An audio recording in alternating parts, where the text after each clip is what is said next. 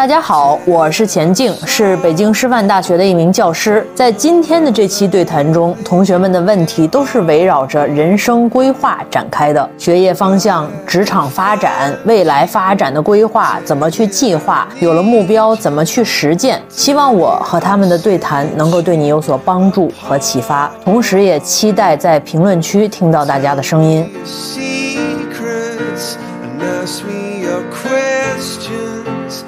我现在是翻译硕士研龄，翻硕基本上很难申博，所以找工作的时候啊，读硕期间是找实习还是准备发论文？那当然是实习了。所有哈，我现在在写第二本书，我已经签了或写了一半多了，是关于职场的书。因为我有的朋友可能是新朋友，你们不太认识我啊，我自己是做职场研究的，做。管理心理学就相当于组织里边的人、人的态度、人的行为、领导力、横向关系、纵向关系，研究这些东西。所以说，以职场就是我的研究方向。我在写这么一本书，写这么一本书里边，其中有一节就是关于实习的。好多人、好多朋友都把实习这个事情看得太淡了啊！但事实上，其实我认为实习是一个。普通二本学生或者三本学生逆天改命、改变原生身份最重要的经历没有之一。大家不要把时间花在那些莫名其妙的地方去。实习非常非常重要啊！实习万分重要，大家一定要注意实习。如果说是未来要找工作的朋友，尤其是你对你自己的本科学历并不是那么。觉得尽善尽美，那一方面可能你可以通过考研，但是好多工作它也不需要研究生，它需要你的工作经验。而且我们在找工作的时候，可能涉及到选行业和选岗位。大部分同学都是，我也不知道我喜欢干什么，我都不知道那些岗位在说什么，什么市场部，什么销售部，他们干的是什么东西，差不多吧？啊，你对那没有概念，所以一方面你要多了解了解，另一方面把你的了解。落在实习这个场域下边去，非常非常重要的。而且，你刚才有一个朋友说，大二就应该去实习吗？一点都不早，一点都不早啊！首先，寒暑假，我认为上完大一以后就应该去实习了。初期你年级比较低的时候，尤其是理工科的同学，年级比较低的时候，你可以去干一些基础的岗位。等你年级比较高的时候，大二之后，大三那个假期开始，就可以用你的技术去实习了，一步一步来。多去走几个地方啊！你比如说你喜欢人工智能行业，你一步去不了那个头部企业，你就从腰部企业开始实习，总能找到的。一个一个一个一个去垒是非常重要的。你大厂实习不了，先去中厂，一步一步去找实习的机会，而且不要去懒。然后，既然我们的本身出身有一个局限，就不懒。我跟你说，什么时候最缺人？什么快过年的时候？没有人值班，天气最热的时候，大家都跑了的时候，反正啊，我就是这样的人，就是我可以不过年，我可以不过节，我可以不过所有的东西，只要我想要的东西，我都可以要得到。你不能说我什么都不误，是吧？哎呀，我也想去过节，那我还不配过一个年了呢？我还不配怎么着？你配，你都配啊！那最后好的机会就不配于你，大概就是这样。所以就看我们自己本身的诉求是不是合理的。啊，你这个诉求如果是合理的话，我觉得是要很点心的对自己啊。你最后不一定把你所有的实习经历都写在你的简历上面，所以第一个实习经历并没有那么重要，而是第一个找到好的实习是比较重要的。你第一个先干起来嘛，对吧？你找不到大厂，找中厂；找不着中厂，找小厂，总有一个厂是属于你的。你放心吧，没有那么卷。以现在大家努力的程度和认真的程度，远达不到说什么拼出身和拼卷上面。快别扯了，大家不要被这个自媒体吓爆了，然后觉得一点机会都没有了，我就我就不用拼了，不用努力了。不是的，以我这个接收端来看的话，远达不到他们说的卷到没有地方可以去努力。快得了吧，啊！大家都没有那么没有那么上进，没有那么认真。然后这个世界有非常多的缝隙给真真正正踏实肯干的人。人类学这一类的学科就属于自己的专业完全没有对应的未来的岗位或者行业的这一类型的专业都是这样的。那换句话说，市面上有好多的岗位并不限制专业。那你。的功课就是你要去找你最后要去什么样的岗位，什么样的行业。动动自己的脑子，我那个书里边有一部分是专门教人择业的。我们大部分人都是对那个虚拟的未来感兴趣，但是没有为之付出一分的努力，没有在想路径、想战略以及落到实处、脚踏实地去干上面下功夫，然后骂骂咧咧的骂别人、骂社会，谁都对不起他，最后就自己对得起自己，但是你一点努力都没付出，这个是完全没有必要的啊！我觉得自媒体非常的狠，掐灭了人一切的希望，不给人一点希望。然后走了，掀起了焦虑，告你们说完全没没有必要，完全完蛋了。然后自己走了，他走了，他做自媒体做的挺好的，他每天还能挣一份收入，凭什么呀？人文类的专硕申博是非常难的，不仅人文类的，理工科申博也很难。这个上面有一些申博的这个策略哈，书上面就是经常有。朋友是吧？我就跟跟我说说啊，这这谁谁愿意去读一博士？你不会是那个 agent 吧？然后过来说，呃，让我们去报，不会的啊，不会的。如今这个时代，你要在任何学科去找一个博士读都很难，所以读出博士来是一个很大的壁垒。你就可以去找，不是张雪峰老师老让我们去找壁垒吗？博士学位也是一个壁垒，他就可以去找不要本科生和硕士生的岗位，难道这不是壁垒吗？这就是壁垒本身啊，对吧？只是它不适合所有的人，它也意味着苦痛、泪、血汗，意味着这些难点。那你能不能撑下去？你愿不愿意读是另一回事儿。但你不能因为啊劝人读博天打雷劈，然后因这特别难，因为特别难，你就抵抗它的价值，说它不值钱，然后于是你们别去做了。你们觉得这个逻辑通吗？我认为这个逻辑一点都不通，对不对？这个角度实在太逗了。嗯，老师您好，就是那个我想请教一个问题，就是呃，我是呃理工科的学生，然后我是研究生二年级，呃，直博二年级，就是我们那个实验室一共有三个。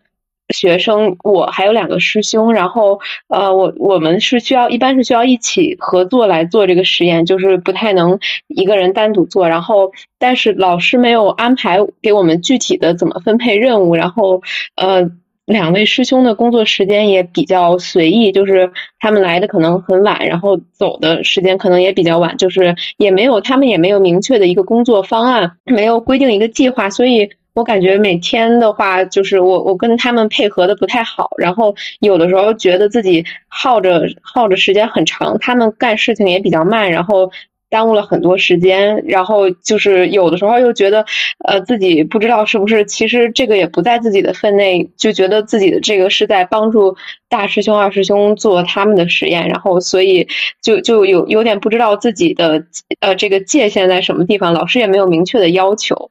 嗯，我想请问这种情况，您觉得应该有有应该怎么怎么看待自己的这个责任的界限呢？第一，这是你分内的事儿，就是要把这些问题解决了。管理科研团队也是未来一个成熟的学者必备的能力，所以你不能认为它是你分外的事儿，这这个事儿就无解了，对吧？吃亏了啊！你总觉得是我凭什么要怎么怎么着啊？你一旦陷入这个里边，就无解了。首先，我认为这是分内的事儿。第二个，当然分内的事儿也不代表我当个傻子。我要分内的事儿，聪明的做。我给你出一个主意，你两边去说，跟老师说，我们现在实验遇到了一些困难，需要老师去协调一下。我们想了一些计划，看看我们能够安排一个组会吗？我们一起探讨一下，跟老师这边这么说，预约老师的时间去监督你们。第二个，跟师兄这边这么说，老师让我们列个计划，我们现在遇到了困难，然后呢？我们需要列一个具体，老师让我们列一个具体的时间表。你跟着师兄揪上他们，或者你列了以后让他们看一眼，他们可能啊差不多行了，然后揪上他跟老师去开会。你们四个人把你们的时间表要落实下来，让老师盯着他们把这个事儿落实下来。听懂了吗？嗯，明白了。谢谢老师。就是我，我感觉我我的导师他比较，他就是他不太会去。管理学生，他比较比较随意，然后我的师兄们他们也不太听老师的，就是老师说让他们早点来，他们也完全都不听。然后老师好像基本也都不管，脾气比较好，就他不管，但他会催着我们，让我们尽快做。有的时候这种情况下，我就感觉我自己承担了好像全部的这种催促。你，我跟你说，我刚才给你出这个主意的初衷是什么？嗯，是因为你想把这个事儿做了，没毛病，但是你没有权利，你明白吧？在一个。里边，你既不应该争权利，咱也不需要要那玩意儿，主要是要把事儿干了。而那个权利是谁的呢？是导师的。然后呢，你去见导师之前，你跟他说要约这个事儿之前，你可以跟他哭一鼻子，或者是跟他把你这苦恼说一下。这个就是嗯你要充分的跟他说，你跟他是站在一起的，你也想推进进度，但是这个事儿太难了，我完全驾驭不了，也做不了。然后这些师兄完全都不听我的，你能不能够给我撑腰？我说老师不愿意说，不愿意当坏人，我可以当，但是老师得站在我的身后啊。你这个老师嗯要去 push 他一下，反正他也没关系，对吧？他也脾气好，所以你需要去用一些各种各样的那个什么推着他往前去走，让他去认可你推师兄这个行为。嗯，明白了。而咱为什么可以想这些办法呢？完全就是一个初衷是什么呢？是因为咱没有坏心眼儿，并不是要在那儿演后宫戏，是因为我嗯正正想把这组里的实验推了呀，推了对谁有好处呢？还不是对大家都有好处吗？难道是对我一个人吗？你又不是私心，对吧？所以说你这个事儿是完全有正当性的，你一定要把正当性去提，就是提到这个日程上面来。我刚才听你跟我问的问题里边，你有一部分是心虚的，老问那个什么界限在哪儿或者怎么着。咱是在中国范，你是中国上那个吗？嗯，是的。中国范畴内的领导力一定要开明又强势，只开明是干不成事儿的。开明明白了。势是非常非常重要的，就别听他们瞎咧咧，一定要开明又强势，把这个事儿就你们组里边就你一个够儿，就需要你了。嗯，感觉我们组确实需要一个人去，就是推动这个事情。当然了，这是非常非常重要的，这叫横向领导力。你甚至是向上过来管理，这是真真正正的向上管理。你不要把它当成一个麻烦的事儿，要把它当成一个训练自己管理科研团队的一个能力的机会，对吧？而且听起来你的老师也不是坏人，师兄就是懒懒一点儿，然后拖沓一点儿，都不是坏人。嗯，对，大家都不是坏人。嗯坏人绝对有解，是吧？咱的这个这个这个积极性去调动大家，当然挺累的，但是这个事儿不是一个人干不了吗？要一个人干了，你就不用管他们自己干。那咱就需要大家的时候，这就是领导力，leadership 是非常重要的，在各行各业都都重要。大家经常抱怨自己的导师这呀那呀，在我看来，很多时候是管理能力的不足，造成了这个组里边氛围的一个问题，包括其他的问题。这就是管理能力。像你这导师也不是坏人，就是不会管，然后也不敢，然后包括他心里边肯定也有心结，觉得 push 是不对的。但是我不这么认为，在中国的范畴内，不管你是管科研团队，还是管一个什么高科技团队，还是管一个包工队，你都得是强势而开明，这两个缺一不可。你以为心肠软一定是好人吗？有的人就是心肠软的坏蛋，浪费所有人的资源。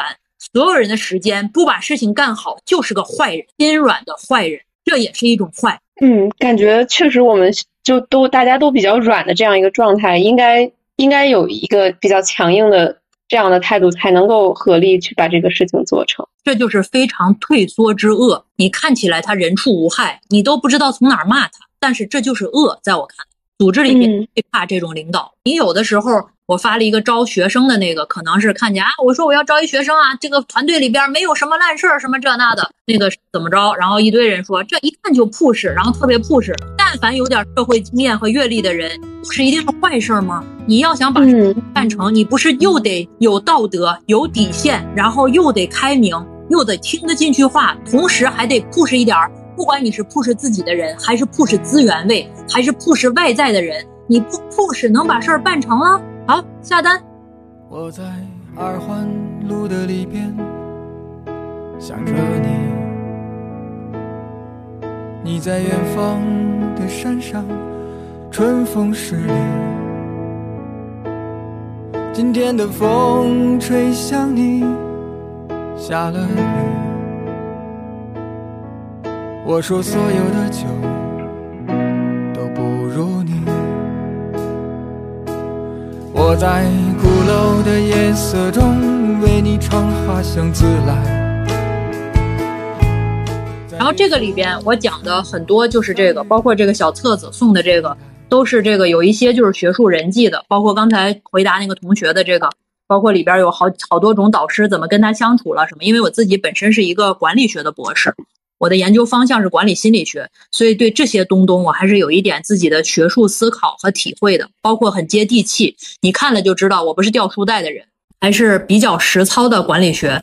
这里边很多很多很多东西都是关于学术里边，就是不是不是一个二分法的。我经常能看到大家就会觉得啊，这些教授嗷嗷都教授啊，这学学校里边就是这样，这坏透了。你们这都是二分法。我们呢是要在情境里边具体去看，这时候就需要一些思维方式和刚才那个同学问到的很重要的一个问题，好多同学遇到的问题都是我划不清那个界限，我不知道我没有一个我没有一个参考文献，我不知道什么样是合适的，什么样是不合适的，我不知道那个线在哪儿，这个就是好多人的一个。就是他的这个困境，而这个里边就会给大家写一些大概什么样的线是什么样。我不希望写一个书让每个人都变成愤怒青年去照顾大家的情绪，我希望大家能够真真正正把心结打开，而不是掩藏了，或者大家一起啪一摔是吧？哎呀，这就是这个社会就是这样的，有什么用？大家都很年轻，一定要积极主动的去呵护自己的梦想，这个世界会因为你好一点而变好一点。因为你好一点儿，你走向了领导岗位，能够影响更好的小的环境，这就是我干这件事情的初衷，包括我写职场的初衷。光在这儿抱怨说天不够蓝，世界不会好，世界不会好的，世界变好要从我们变好开始，世界变好要从我们变成一个好领导开始，影响周围的人。希望世界变好，自己先变成一个可以接触的人，正常人，然后影响周围的人，也变得越来越积极，越来越正常，越来越幸福。我觉得还是挺重要。什么专业都可以买，因为我给大家看一下这个。首先，第一部分是这个学术的基础的素养是啥呢？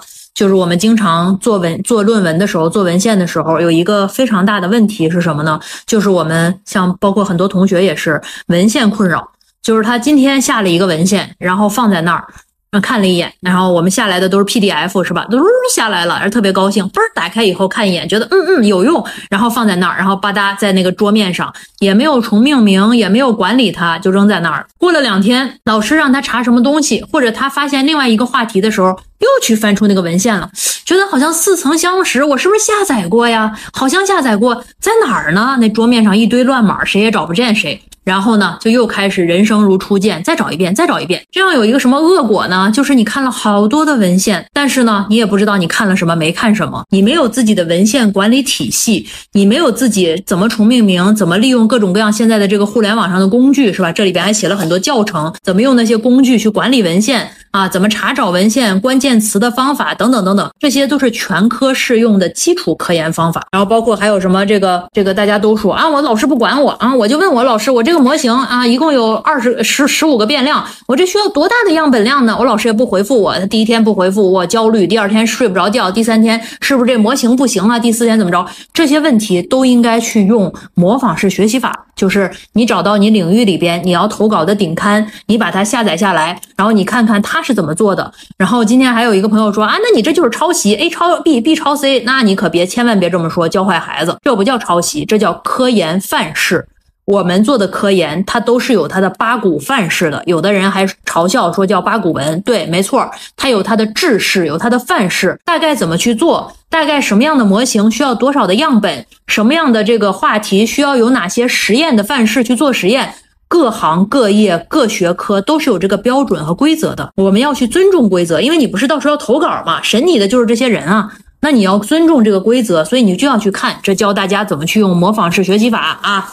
然后还包括，比如说我们有的人，你的英语不是那么好，对吧？那很多时候人家说啊，那直接用英文写就行了。但是你不知道，我们祖国非常辽阔，这个啥人都有，什么样的基础的朋友都有。你不能一棍子打死大家，说你就不能用那个翻译这个方法。我是建议大家直接去写，包括我们团队从来不翻译过来东西，但是。那每个人有自己的困境啊，那有的人就是看见英文恶心，怎么办呢？然后也教给大家，哎，当你是只能写中文的时候，你要借助哪些工具，怎么去用，是吧？然后要我建议的话，千万不要去用那个市面上那种花钱的翻译，因为以我的经验，质量高的你花不起。质量低的不如借助工具去做，大概就这么一个逻辑，你这个判断就行。当然我阻人家财路了是吧？不太好。但是但是我也看过他们那个那个那个去翻了以后那个那个那个结果，我的结论就是这样的，浪费钱啊，完全浪费钱啊。总而言之，全科适用。哈哈。目前延陵赫尔辛基大学教育心理学，因为没有导师带。之后想读博，请问是否先单干呢？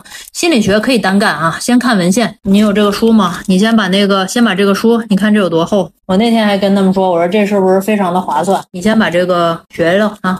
心理学是完全适用的。你这和我是大同行。要看啊，大家不是放暑假吗？大家放暑假的时候，跟你讲，纯待着也焦虑。像我的暑假，我一直在写那个职场的书嘛，就走到哪儿写到哪儿，不管干嘛都写，就是。当然是，就是写的是挺累的，你知道写东西还是费心血的，但是觉得很充实，它不是很虚空。对，礼物哈，我们这个全网四十八块钱控价了啊，这个特别低的那都是假货，控价的四十八块钱。我那天跟他们说，我说五十块以下的没有竞品。这个又幸运是吧？你们看到我那个那哪儿发的那个让他们晒通知书了吗？我就震惊了。还有的人不好意思晒出来，然后私信发给我。就是我们平常也会发收到好多私信，说他这个了那个了，联系上导师了，然后用钱老师方法怎么了？怎么着了？怎么着了？你说有啥玩意儿比这个更服气的呢？是吧？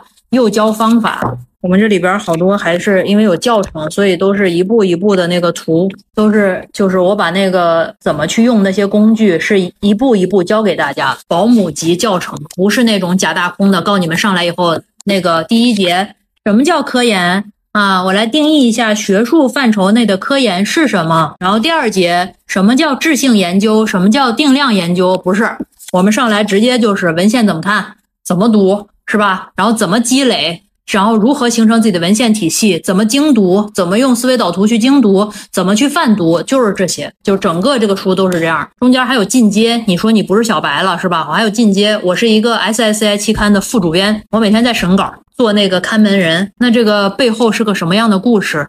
大概是个什么逻辑？我认为我教大家这个应该是还可以吧，是吧？不是那德不配位。我觉得我无论从品德上面还是这个技能上面，应该还可以啊。每天精力充沛，你觉得我每天精力充沛吗？还行吗？我不算精力充沛，我只是很会管理时间。我这个秘方在这里，第一部分第六章，学生阶段最实用的时间管理法。我是最会干这个，我是个精力很一般的人，但你看了我干了很多事儿吧？你觉得我出了活儿吧？那我是有办法。人生要有主线思维，不要什么都干。你之所以能够管理好时间，不是要塞满自己，要效率最高，而是要选择一些事情不去干。人生终究来讲是一个舍弃的功课，只要你要的足够少，都能得到。嗯，老师您好，我是一名二幺幺的社科类的大三学生。然后目前在暑假阶段也是考虑保研的问题，因为我个人的学习成绩是不是很占优势，大概能排到百分之三十左右吧。但是相对于其他同学而言，科研经历比较丰富，呃，包括参与老师的项目以及自己去申项目，总共有七八段左右。就也是希望借着这个机会，能迫使自己更多的去。呃，把自己想做的东西给考虑清楚，并且也能训练一些，比如说写研究计划这样的能力。但是现在存在一个问题是，呃，我目前的学术发表有一篇是本校认定比较好等级，但是在外校而言，就是可能认可度不够高。然后其他一些学术发表也是就跟着老师，呃，是属于一些论文集里面的收录，或者说一些出版物里面的收录。呃，还有一个是就是呃，参与老师一本教材的一个编写，算是一个编委。在此之前，因为自己成绩不是很好，所以就一直考虑说留本校继续读研。但是在暑假前接触到了就是本学科比较呃牛的一个学校的导师，然后才真正认识到别人的资源平台以及老师对于科研的态度呀、组内的氛围都是非常向往的。就是我个人的这个情况的话，呃，如果在预推免阶段，怎么样更好的呈现自己，来争取到这样一个机会呢？你是说你能出自己学校是吧？但是不知道在下一步被选择的时候能不能呈现，是这个意思吗？对对，因为我个人觉得，其实从呃，科研经历而言，我是从大一开始就跟着老师做，相对于其他同学还是比较丰富的。但是发表的质量以及就是学习成绩上面可能有点欠缺，就还是希望在未来能从事科研工作，能真正跟着老师好好学，并且出成果的。你要去申请哪一个类型的，就什么级别的学校呢？高高到啥级别？大概就是呃，它不是不是九八五，也不是二幺幺，嗯中科院的，嗯，但是就是学科实力还是比较强，学科实力比较强是吧？你是理工科还是文社科呢？是社社科。好，我教你啊。首先啊，我们去保研面试的时候啊，这个保研面试的时候，我们非常重要的一点就是给对方呈现出来我的科研能力和科研潜力，对吧？你想想，那坐在下边选是选啥呢？是选你，哎呀，这人啊，他们年级排第一，乃斯，然后收进来吧？不是的，这些老师是给未来的科研团队，不管是不是自己组的，是给未来的科研团队选科研团队里边的 team member 的，对吧？那么你在这个过程中，过往的训练和未来可能的有帮助助力的部分，就是他们最看重的部分，已经远远不是你的那个什么排名三十还是四十什么。要我我我我选过好多次人，我不在意这个，因为这个对于未来我的科研团队的助力没有那么大的参考价值。首先，你应该把摘一摘，就你做过那么多科研的东西，是吧？你把它摘一摘，列一个表，这些东西锤炼了你哪些科研的能力，写那么三项，后边写上你的证据，因为你那些东西多，但是质量不够好，所以你不要以你那些东西为条线，而是要以你的能力为条线。听明白了吗？嗯，明白。第二个，你要让他看到你没有发过什么好的刊物，但是你有发好的刊物的审美观和能力，而且基于你是一个人文社科的学生，你要做什么呢？你现在要做文献的功课。你的文献看得好吗？我目前是能坚持做到每天看文献，不是并且就是包括你你的那个方向上面的中文顶刊和英文顶刊，你都知道是哪些吗？呃比较清楚。比较清楚是吧？那你嗯就抽一个方向上面来，比如说你和你这个现在的发表有关系的，你可以去秀一下你对这些文献的理解和文献驾驭的能力，一个小的 keyword 的文献就可以。你听明白了吗？嗯，明白了，就是通过呃科研能力的积淀来展示我未来的一些潜力。两个方向，刚才说的科研科研能力，你自己去归类是吧？你做了那么多事儿，你对对，相关的，比如说你带，你像我们这个行业，我我带过好多个实验，那你就是科研团队、科研实验的这个主事的能力，这个很重要。未来他的老师在团队里也需要这样的人，能张罗事儿，能把这个实验给带明白，能领着一堆人把实验做了，这是不是个很重要的能力？然后你后边列上你的 evidence，对吧？你的那些经历，这就是你对你的能力的一个加加持和辅助，这是一方面。你去列三个能力就行，最重要的能力。同时，然后你下边要列出来，你说有一个能力是什么呢？叫做文献研究的能力，这个在人文社科里边是非常重要的。你给他举个例子，比如说我跟你说，我最近做的这篇文章是关于压力的，对吧？工作场所相关压力的这一系列的这个这个这个研究，对这一个方向上面的文献，然后我在什么什么上面搜索了多少多少篇，然后我一共驾驭了多少个呃这个 review、meta analysis，然后这一类原分析等等等等这些一共有多少个，然后这个领域里边核心的学者分为几个流派。然后几个流派里边，这个流派里边顶级的学者是谁？这个流派顶级的学者是谁？他们分别提出了哪三个方向的东西？同时，啪列一个列一个可能的这个表给大家老师说出来。这个这个领域里边，比如说压力，过往的研究它主要核心在于研究压力的前因，为什么引发压力？但是现在最近十年，他开始研究压力的结果，压力会引发一系列什么样的东西？但同时呢，我相信未来还要加上情境的因素，哪些因素搅合起来，跨到不同层次去，共同去影响后边。然后同时，我认为压力里边这些很多可以做交叉的学科，比如说和呃这个这个脑科学等等认知神经科学去联合起来的话，会有更好的这样的发展。这就是我基本上对这一系列的文献的这样一个自己的领悟。然后我对这个研究是有自己非常大的理解的，然后很想在相关的这个领域里边，呃，有一些建树。当然，这只是给给老师说一下，就是我对于这种文献研究是能够塌下心来好好去做的。希望老师能够看到我相关的潜力。日后我不管在哪一个组里边，我相信在文献方面都有我自己独特的优势，这是非常重要的。如果我坐在下边看见了一个人文社科的学生，然后他给我展示了这么一大坨，我管你是什么双非的还是什么这些，我觉得绝对你绝对能，你绝对能做好科研，你不需要专业排名第一。我有病啊，要你专业排名第一。对对，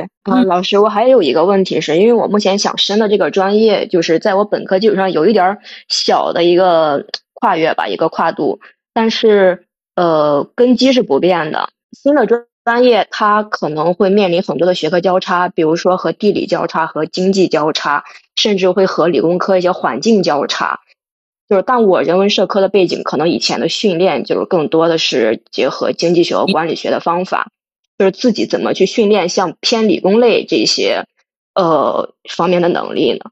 那没有关系，我认为你能够把这个量化做好了，其他的量化也可以做。你要跨得太远了，那就没办法。你如果跨的不是那么远的话，我认为没关系。同时，你要去一定要反复的想想我教你的这一套，这是绝对的真知灼见，并且能不能够把它运用到你的里边。从导师的审美来讲，我刚才讲的那一套，可能比你那些保研机构讲的那些几千块钱的要值钱多了。对的，对的，就是包括我在就是暑假这个阶段和我的一个意向导师做联系，然后他看了我的简历之后，也是说，呃，认为还是比较优秀的。但是一直没有给一个很肯定的答复，然后说是因为自己目前的招生计划还没有完全确定下来，但是我自己又非常想争取这个名额，就是没看上，挺优秀的又不要你，就是没有看上。呃，但是我目前在跟着他做相关的科研项目，没错，就是他也他也问过我两次，说就是这个保研的意向。你就是要跟着他做，并且要好好的去做，这是在考察你，相当相当于你的实习期。对对，然后我也是，就是希望说通过这一个暑假的机会，能争取到就是他的这个呃招生名额。那在这个过程中，就是怎么去更好和老师互动？因为我目前阶段就是根据他给我的这样一个论文的选题，就每天去阅读文献。呃，第一第一次交流是把我的思路给列了出来，第二次交流是在思路基础上就是增添了我就是对新的方向的文献的一个框架的梳理吧。然后第三次做交流的时候，就是他给了一些任务，也是比较快的完成。就我觉得可能在这个阶段和老师比较充分的一个互动和了解，是对自己比较有利的。呃，不知道这样的途径。呃，是否就比较有效？你说的是对的。同时，我建议你看一下这本书里边，你看的越多，你跟他越有共同语言。老师也非常希望呵护大家的内心，这个没毛病。大部分老师还是好人、善良的人，他也当过学生，所以说好多时候你们觉得老师不回复是不尊重你们，但是我听到的大部分老师不回复是不知道怎么回复，说啥呢？你不符合要求吗？还是怎么着？就觉得太残忍。所以说，基本上不回复，还是基于一个善良的心啊，大概是这样的。我从没有见过极光出现的村落，也没有见过有人在深夜放烟火。晚星就像你的眼睛，杀人又放火，你什么都没有说。夜风惊扰我，三千里偶然见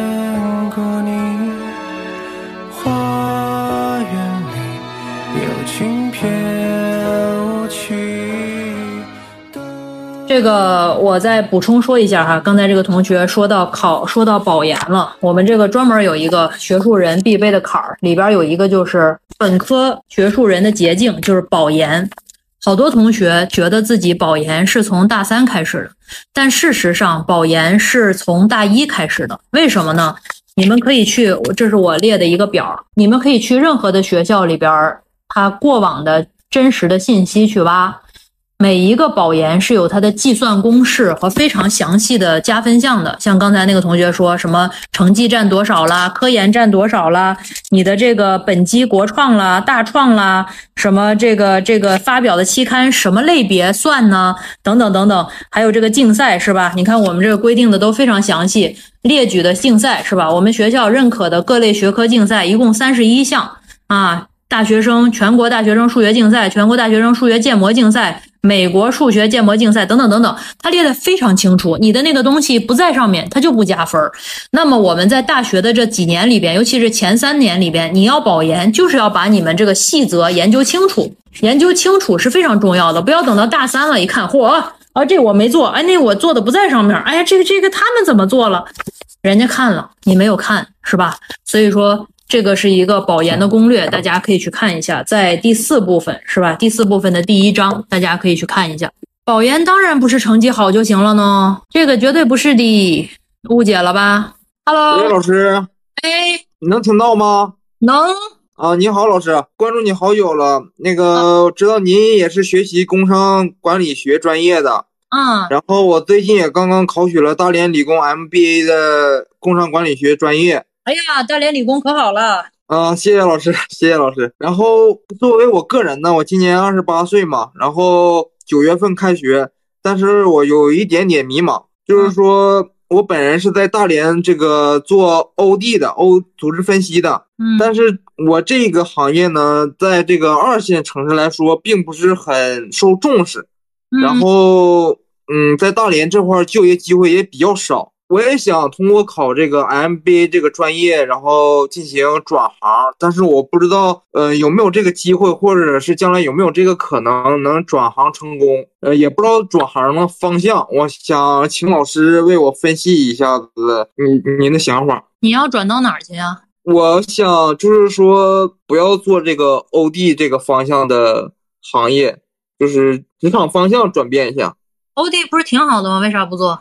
可是我在我感觉在大连这一方面，感觉好像不受重视，尤其是在我们这个单位。你要换单位吗？还是怎么着？就在本单位？我我想就是想那个考完 MBA 之后，然后跳个槽，然后但是我感觉好像二线城市对这个组织分析好像并不是很认认可，就是没有像大城市大厂那样对这个行业比较认可。那你这个跳槽跳槽思路不对呀、你这个跳槽是要找一个什么？你是留在本单位，还是要在别的地方？是要换城市，还是不换城市？你想好了吗？嗯，我这个没没有想好，但是我姐姐说将来想让我上北京看一看。上北京看一看是啥意思？去看天安门吗？嗯，我姐姐也是想想让我就是考完 MBA 之后，呃，在北京工作。那你为啥不考一个北京的 MBA 呢？呃，交通成本太高了嘛，然后时间不太允许。就等于是你在这儿上着班儿，先把 MBA 学出来，然后再去再去做别的，是吗？对对，我是这么想的。嗯首先第一个，嗯大家不知道知道不知道什么是 OD 啊？我知道叫 Organization Organization Development，对吧？OD 对叫组织发展，这个一般是从国外来的，所以说它是偏这个战略条线的。然后很多大公司里边是有的，尤其是上市公司，它有战略条线里边都有组织发展这一个部分。有的人会觉得比较虚，但我觉得这是一个非常非常重要的一个一个一个组织里边的功能和条线，而且是基本上它的发展都存在于非常大的公司和有这种投资啦、战略啦等等方向的这个大的公司。是是是，这不是一个不好的方向。首先，你要知道是这样的：如果你的企业对它没有那么大的重视，是你企业的问题，就它不够大、不够复杂，而不是 OD 不好，你明白吧？所以说，首先第一步，你既然干了这个岗位了，那你第一步要去决定的是一个，就是你还是不是继续去做这个？你到底是不喜欢这个，还是不喜欢不被人重视？不被重视的感觉会深一点。那就不是转不做 OD 的问题，因为你已经二十八岁了，做了这么长时间 OD 了。我觉得你如果不是说特别不喜欢它，还是可以继续去做的。可能你需要去换城市、换单位，这是一个更重要的事儿，而不是换 OD。我不知道你你你你听懂我说的什么没有？嗯，就是这个 OD 这个行业是没有错的，但是可能是公司的问题。它不叫行业，它叫岗位。这个叫岗位，这个岗位嗯，来讲的话，我不觉得它是江河日下的。这个岗位相反的话，我觉得这岗位不错，只是你的公司不重视它，说明你的公司不需要这样的岗位。那完全你你这公司要不就不是行业头部，没有上市计划或者没有上市，然后也没有什么投融资计划等等等等，就是一个不需要它的公司。所以你应该是换公司，而不是换岗位。对对对，是明白的，老师。同时，你既然去上 MBA 了，也没有到北京来上，因为你有实际的这个经济方面的考量，我能够理解。那么你要充分的利用上 MBA 期间的这些机会。MBA 有好多全国类型的 MBA 的这个什么沙沙漠挑战赛啦，什么这个赛那个赛了，你去认识人，你不要直接就跑到北京去看看啥呢？有什么好看的？你要去认识真实的职场里边的人，认识大公司的人，然后你就知道啊，哪些公司对他是有，比如说在深圳啊，是吧？深圳这平安它就有 OD 呀、对吧？就这一类型的公司它都有，那北京那当然也有。那你是外企还是私企还是怎么怎么着？这些都是需要你去自己实战的，对吧？实际认识里边的人的内推或者是怎么着都可以。那你这个 MBA 要把它上，不要白上，不要闭门造车，要充分的参与各种活动，好吧？思路哈，这个就是好多时候朋友们会听说说，哎呀，我是职场新人，然后我是学生，我不知道是怎么去安排自己的职场。职场这个事儿，好多上了好多年班的人也不知道咋安排，就是稀里糊涂上个班儿啊。我对保研生的英语要求不高，但是你需要有英语能力，你能看英文文献看得溜溜的。英文写作能写得明明白白的，这就是我对保研生的要求。对，直博是有门槛儿，你专业课的成绩要 OK，然后导师要同意你直播，等等等等。导师不重视自己的方向，你为啥选一个你导师不重视的方向呢？从老师的角度看，保研和考研的区别是什么？我从我的角度看，考研学生太看重自己分数了，一样，老师不看重你的分数。管科专业申博非常卷，难度极大，根本找不着地儿。啊，老师你好，我先说一下我自身的情况。啊，我是双非本科毕业的，然后我的呃本科的专业就是计算机类相关的专业。然后我以后呢，我想去呃创业，创业的方向是计算机类、科技类型的方向。呃，我现在工作两年了，呃，我在想，呃，以后去考个呃名牌学校的研究生，对以后的创业来说会不会好一点呢？呃，在在研究生阶段的一些呃什么科研的经历啊，对以后呃创业研发一些产品啊，会不会好一好一些呢？我就想问一下老师哈，老师有什么建议什么？你是在地方生活的人？我我目前是呃出差到了无锡这边，然后我工作的工呃的地点是呃深圳。深圳啊？对。你想去哪儿上学呀？呃，我就想在深圳呃或者广州这里上学啊。可以啊，我觉得你上个 MBA 对你可能有点帮助。哦，就是考个 MBA 是吧？对，然后但是你要先了解一下，了解一下这个 MBA 的这个校友的素质怎么样，有没有创业氛围。嗯嗯嗯嗯嗯，对，因为如果说他没有创业氛围，对你的影响就不大。比如说在北京的话，你要跟我说这个，我就建议你去北大或者清呃清华。好的好的，呃，我我了解到像呃像北大清华在深圳也有它的校区。你要了解他的那个校友，就是在你这个，你不是要真实创业嘛，又不是去蹭牌子去了，对吧？嗯，而且这玩意儿还花一屁股钱。好几十万，那你有那个钱都可以创业启动了。所以说你这个要去的话，你就是要真实的去看你周围的同学能不能够变成你创业的伙伴。有的地儿是没有这个氛围的，我不知道北大清华在深圳的那个地那个校区或者什么东西有没有这氛围。嗯嗯嗯，那呃老师您推荐就是说我去啊读一个计算机类的那个硕士，这个可以吗？我不建议你读计算机类的，如果你要创业的话，我建议你读 MBA。好多人是折在。是折在管理上面的，尤其是你是技术性人才，我认为你不需要去通过读一个读一个研究生去增长自己的技能，你应该去读一个管理类的研究生，实操性的 MBA 的。同时，这些老师啦，你的校友资源啦，这些对你的创业是有关系的。嗯嗯嗯，好的好的，明白了。我上年 我上年就是去考了个，就就去考计算机研究生嘛，就是。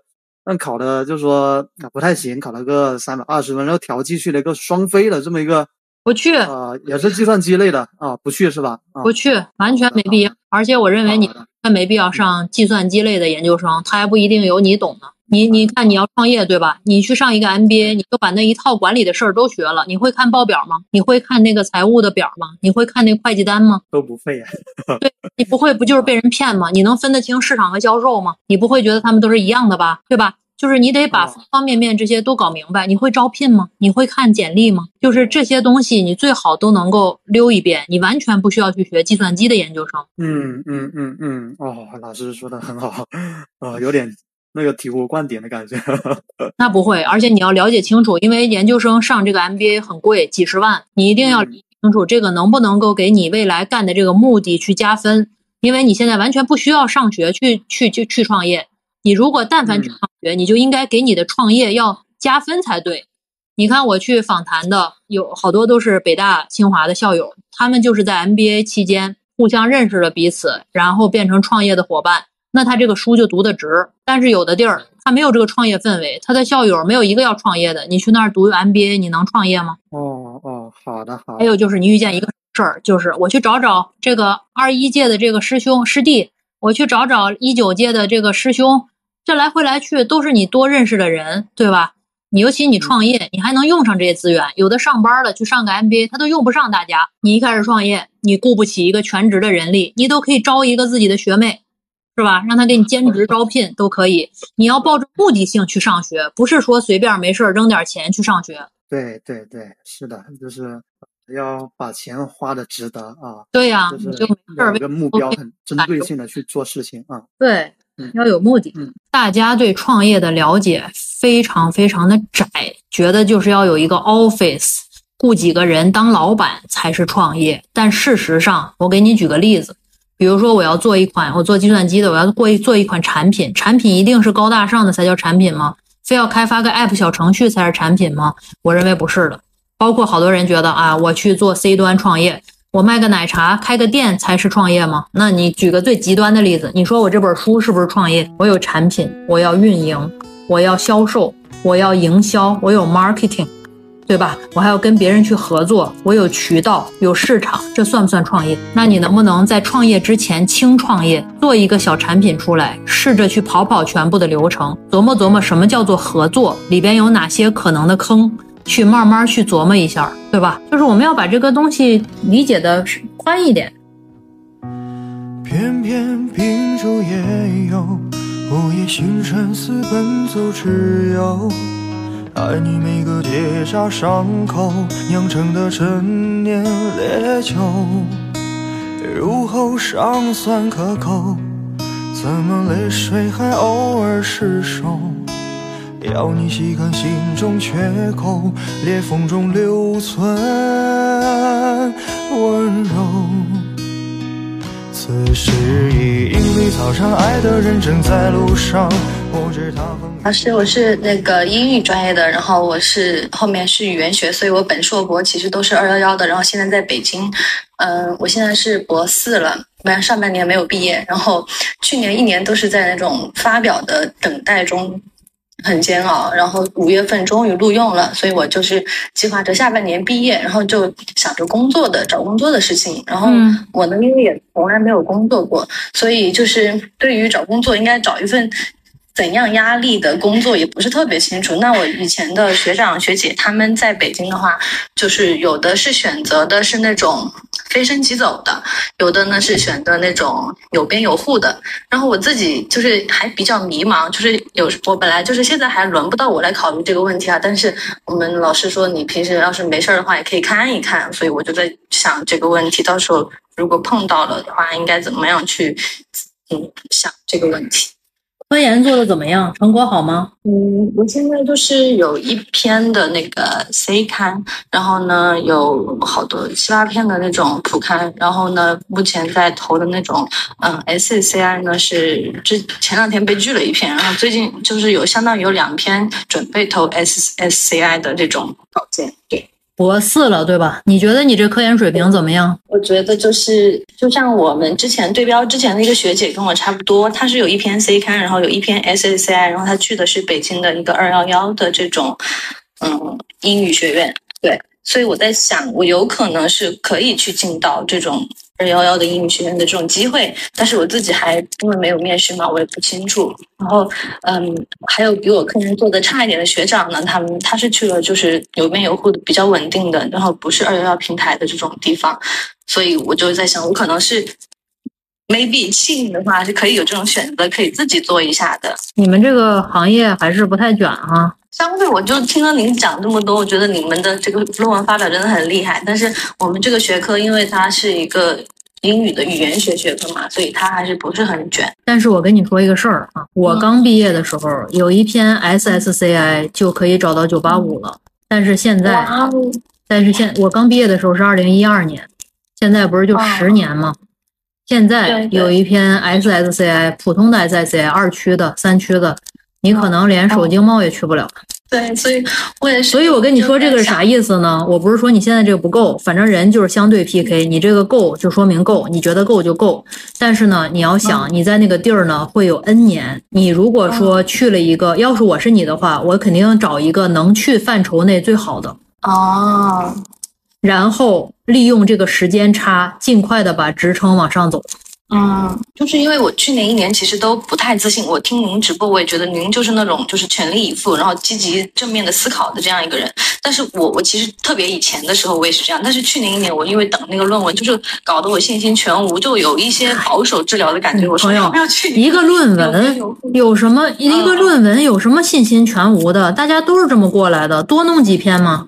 而且你这行又不卷，你你用一个 C 刊就能找个北京二幺幺，你这你这个学科是非常不卷的。对，因为你要感受到幸福。是吗？OK，你一个你让大家评评理，一个二幺一个一个一个 C 刊就能进北京二幺幺。我就在想哈，就是因为因为进去之后，那个他的其实要求还是很高，就是要什么，比如说三年或者六年要写三篇啦，或者有项目啦这种要求，我就在想，我就干了三年呃四年了，能只能只发出一篇来，我就往能不能达到人家，别到时候让我走了，我就感觉嗯有点害怕了，我就就是一种畏惧的心理还在那。那你就直接去去有编有有那个户，然后那个轻松的不就行了吗？可是又感觉又躺不平，又觉得好像嗯是就是可以，好像那人不就这样吗？那你还能既要又要吗？对吧？而且我跟你说，人家对你的要求不高。我们这儿人均，我们都不是说你三篇什么三篇 C 刊，我们评一个副教授都得有顶刊，哦，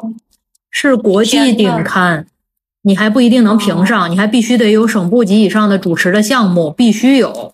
是是是是是，这个都是进去之后都必须会要的。对呀、所以说你这个学科是非常不卷的，而且你要知道，你你那个好一点的学校的学生素质高一些，你的组会素质高一些，对你的发表也有好处。哦，所以我就是可以，如果坚强一点，不用害怕，就是说自己达不到。你不是坚强。你不是坚强，这不是一个心理上面的强度，是你要实际的付出。说句实在话啊，您四年了，嗯再加上三年的研究生，只出了一个 C 刊，嗯。这其实充分的说明咱们其实在上面付出的时间和精力不够多。嗯嗯，我不知道我说的对不对，我斗胆这么说哈，因为你一共做了七年的研究，出了一篇像样的东西，是非常不不不能被接受的。要我说的话，是因为我们做的质性研究嘛，然后我们老师这和你做啥研究没关系。对，不管是质性研究还是定量研究，我们也特别慢，但是没有人七年发一篇，找不上工作，好的老师，谢谢老师，对？吧？如果咱们继续还是现在这个工作状态和投入程度，那就趁早找一个能上岸的。如果你觉得你还能继续加大投入，我可我觉得这可能性低哈。所以说，每个人都是要去看得到自己能得到的，衡量一下自己的付出。你付出的少，得到的少是好的，不要付出的少又想得到的多，这就是人痛苦的来源。嗯，好的，谢谢老师。嗯，好了，行，祝你顺利哈。好嗯，好，拜拜好的，。谢谢老师。嗯，拜拜。嗯，哎呀，这不是说的有点直接了？但是是这样的哈，我从来不觉得科研成果是急功近利的表现，只看科研成果是对方不会衡量的表现。我不觉得，一个人读书 N 年，你的科研成果是你综合素质的体现。一个人如果说干了非常多年，成果特别少，要不就是你自我要求极高，吹毛求疵，然后完美主义，这也不太适合做科研。要不你就是付出不够多，每天心猿意马想着玩了啊，时间投入、精力投入，对自己不够狠，也没有那么强的那个效率效率的那个程度，就是你质感又不质又不够，然后时间又没怼上，最后结果就是量不够啊，基本上就是这样的。那么你量不够的时候，你就要考量你未来去做那个事情的时候，人家还是要以量去看的呀，对吧？你在什么品质上面能有多少篇？这个唯这个论其实是没没错的，但是一篇顶刊也不够哟。我们现在可不是说你有一篇顶刊，还得有几篇一区可能才够，光有一篇顶刊也是不够的。你你就除非你一篇发了个 Science，我觉得可以 CNS 对吧？就是每个人要自己要的啊，就是不要觉得别人的哎比你要的怎么着。读博士规划来书里都有写详细的博士计划，还有什么科研计划怎么去写啦，等等等等，博士怎么去规划，学术汇报怎么去做，然后论文怎么去发表，背后的故事等等，一年一篇，我觉得差不多。我们做的都没有那么高大上和那么那啥，一年一篇是正常的进度，数量质量都要。对，现在就是这样子。一个人住在这城市，为了填饱肚子就已经疲力尽。还谈什么理想？那是我们的美梦。好了，今天的节目就到这里，欢迎大家订阅，也期待在评论区听到大家的声音。我们下期再见。想哭就把泪咽进一腔热血的胸口。公车上我睡过了车站，一路上我望着霓虹的北京。我的理想把我丢在这个拥挤的人潮，车窗外已经。